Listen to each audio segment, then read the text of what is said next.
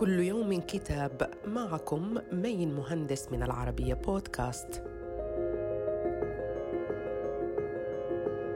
كتابنا اليوم تواصل الثقافات بين الماضي والحاضر في عصر الحداثة للدكتورة رزان جدعان تناولت فيه العلاقة بين الرأي العام العالمي والإعلام بين سرديات الاستشراق والاستغراب والعولمة ضم الكتاب تسعة فصول عالجت العلاقة بين النظرية والواقع والثقافة والحضارة بين المجتمعات شارحة كيفية تواصل الثقافات في عصر العولمة وبناء المجتمعات العربية والغربية في تواصلها بين الثقافات.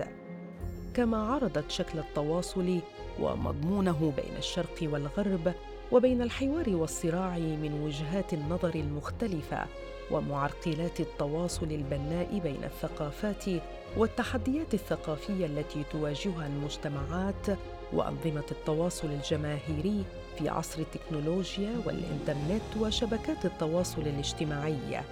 صدر كتاب تواصل الثقافات بين الماضي والحاضر في عصر الحداثة عن مؤسسة العربية للدراسات والنشر.